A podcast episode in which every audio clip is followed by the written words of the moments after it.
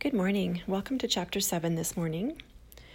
Um, if you haven't already, I encourage you to um, just put this on pause and go ahead and read chapter 7 for yourself and just sit with it for a little bit. Let God speak to you and tell you what He wants you to hear from this chapter this morning.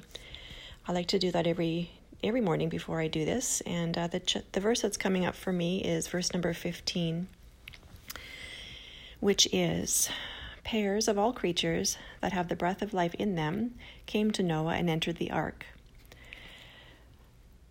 I'm finding this more focused Bible reading interesting for me and how I'm looking at situations and interactions in my life.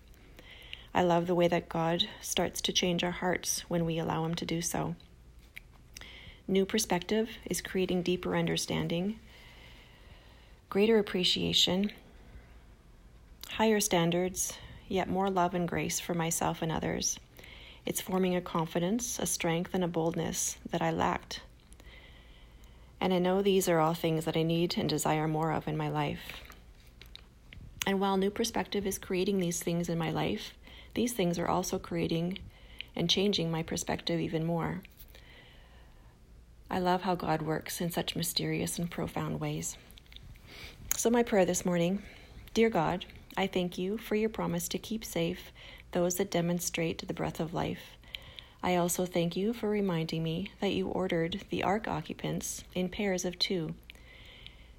This shows me that you desire us to be in relationship, that this is your plan. I pray that you travel with me today and park in all my conversations, my interactions, and my thoughts. Please help me to prioritize.